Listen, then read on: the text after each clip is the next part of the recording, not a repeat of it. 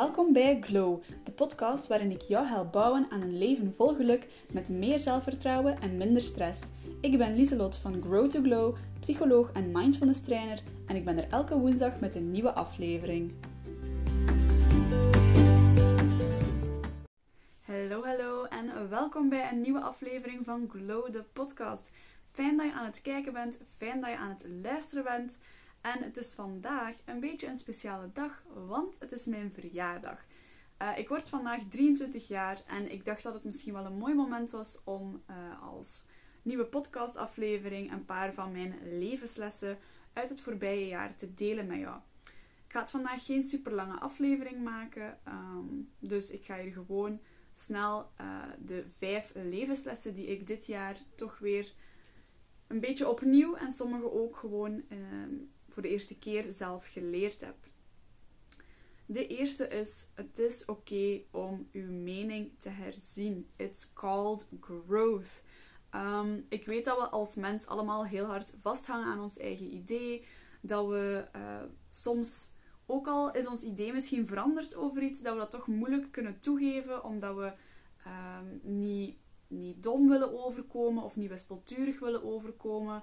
Of dat we gewoon willen vasthouden aan ons idee, ook al zijn we misschien wel uh, aware dat het misschien niet, niet 100% juist is of zo.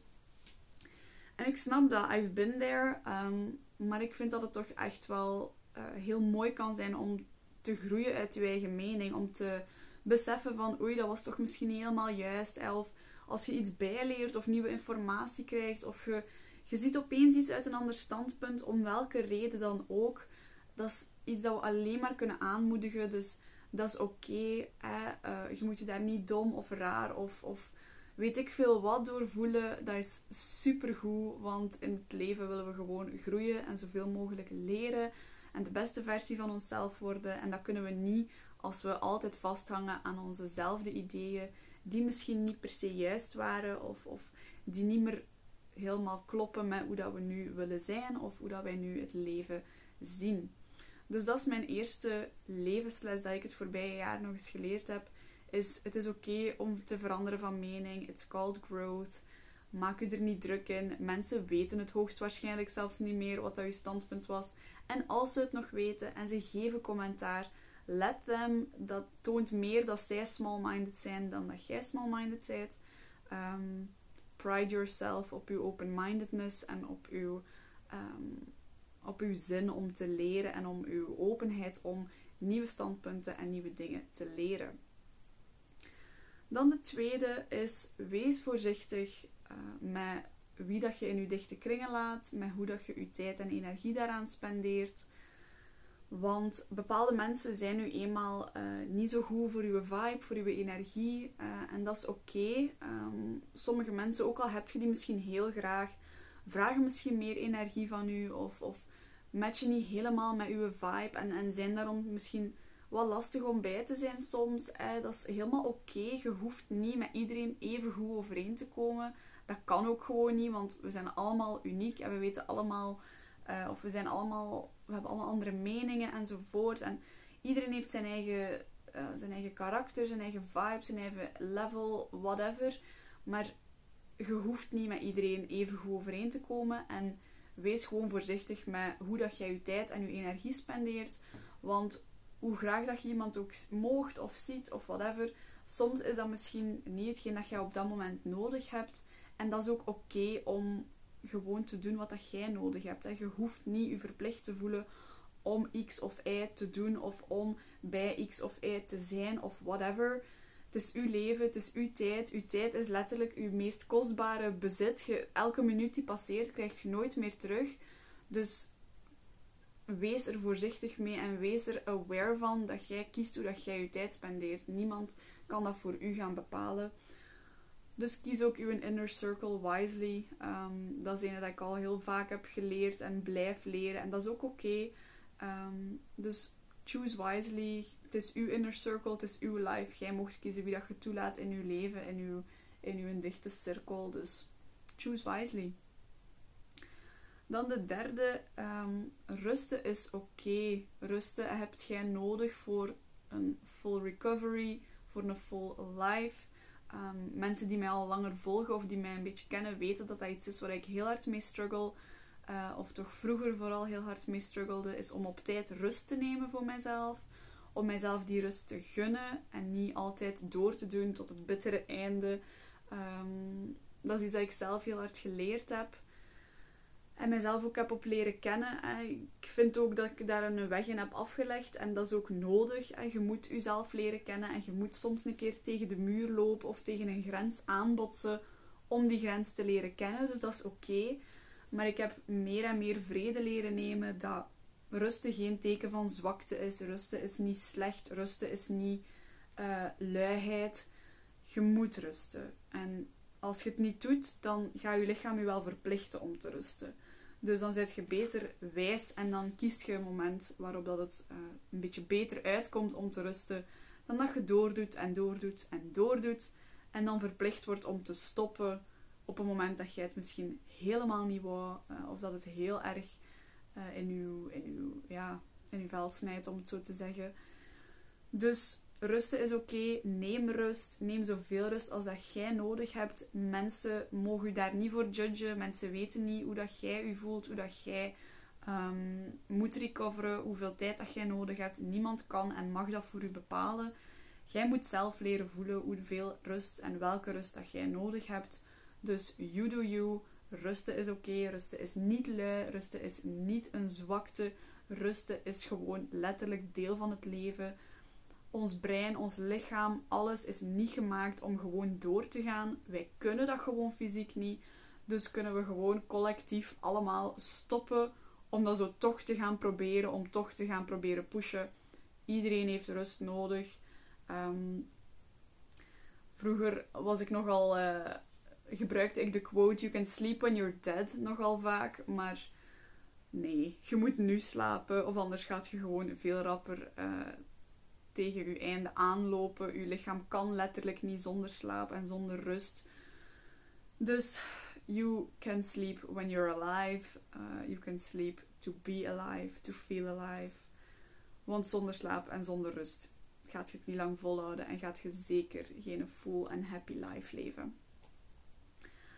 Dan de vierde. Um, it's either a hell yes or it's a no. Uh, wat bedoel ik daarmee?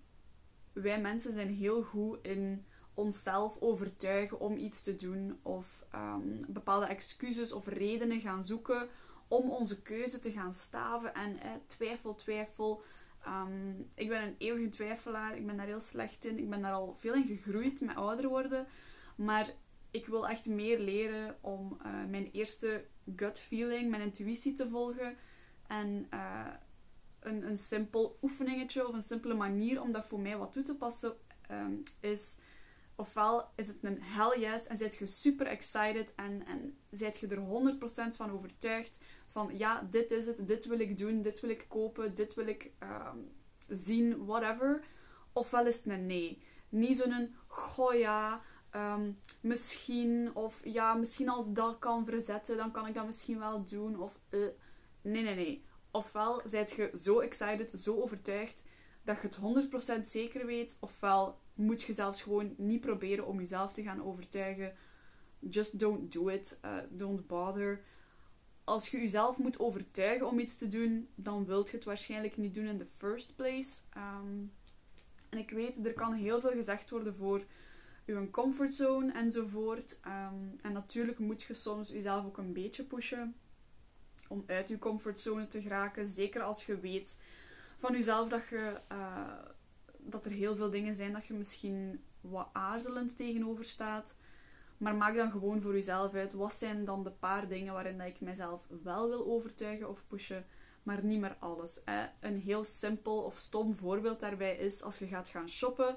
Ik ben de persoon die een half uur voor de spiegel gaat staan in de paskamer en alles vanuit elke hoek gaat bekijken en, en overal aan gaat prutsen. En misschien moet het toch een beetje zo. En als ik het daarmee combineer, dan is het misschien beter. Of eh, vanuit die angle is het wel mooi, maar van recht vooraan niet. En, uh, nee, nee, nee. Ofwel zijt je subiet zeker, ofwel zeg je van, oh ja, deze is het, dit is super mooi. Um, ik ga dat kopen, dat is exact wat ik wou. Ofwel is het gewoon een nee en zoekt je verder. Dat is voor mij een hele simpele um, waarop dat ik het kan toepassen.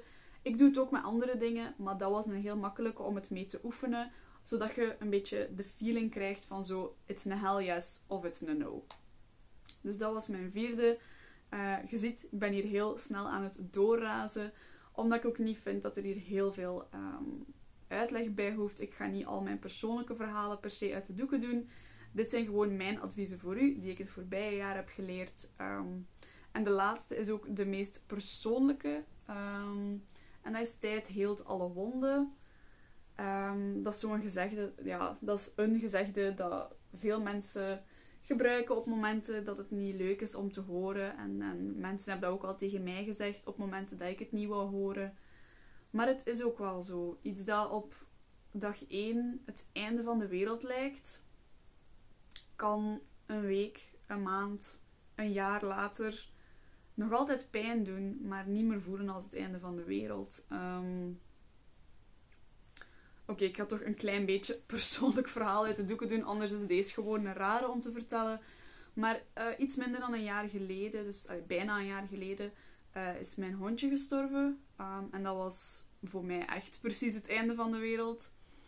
En um, ik wou toen niet geloven van nee, nee, tijd gaat dit niet helen. Dit gaat voor eeuwig zo pijn doen. Dit gaat voor eeuwig zo dichtkomen bij mij en zo emotioneel zijn.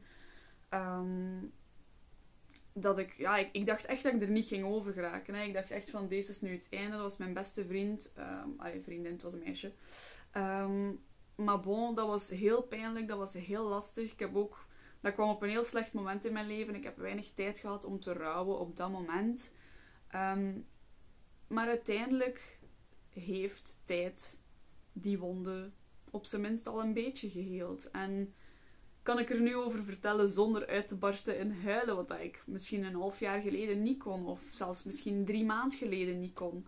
Um, en nu vertel ik het op het internet en op Spotify. Dus daaraan ziet je, ik lach er nu, ik lach er niet mee, maar het overspoelt mij niet meer. En toen overspoelde mij dat wel. En dan dacht ik, dit gaat nooit overgaan en dit gaat nooit beteren. Maar het betert uiteindelijk wel. En dat wil niet zeggen dat ik mijn hond nu minder graag zie of dat ik er minder om geef of whatever. Maar het heeft gewoon een beetje een plaats gekregen. Ik ben eraan gewoon geraakt dat ze er nu niet meer is.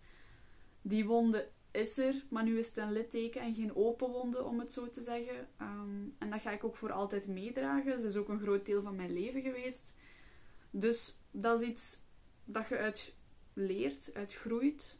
Elk litteken dat je hebt, maakt u uiteindelijk ook sterker. En daar leert je ook altijd iets uit. En voor mij is het nu geweest dat tijd effectief alle wonden heelt. Wat ik op het moment zelf ook niet dacht, niet kon geloven, niet wou aanvaarden dat dat zo zou zijn, maar het is effectief zo. Tijd heelt alle wonden. Dus whatever het ook mag zijn dat, dat jij nu doormaakt en waarvan dat je denkt, het gaat nooit beteren. Misschien is er op dit moment niet zoiets. Misschien is er in het verleden al iets geweest. Misschien is er nu wel iets heel erg. Tijd gaat effectief uw wonden helen. En niet alleen tijd. Sowieso niet alleen tijd. Je moet ook um, voor uzelf zorgen en anderen voor u laten zorgen en doen wat dat er goed is voor u op dat moment. Maar geef het tijd. Um, when all else fails, give it time. Uh, en dan gaat het uiteindelijk wel goed komen en gaat je hier uiteindelijk wel uitkomen. Daar ben ik 100% zeker. Dus dat was misschien een beetje een bad note om op te eindigen. Dus ga ik ze nog eens allemaal recappen. Um, tijd heelt dus effectief alle wonden. It's either a hell yes or it's a no. Of dat het nu over iets heel stoms gaat, zoals kleren kopen. Of dat het nu iets is uh, over uh, een avond weggaan of whatever. It's a hell yes of it's a no. Meer op uw gut feeling, op uw intuïtie gaan, uh, gaan luisteren.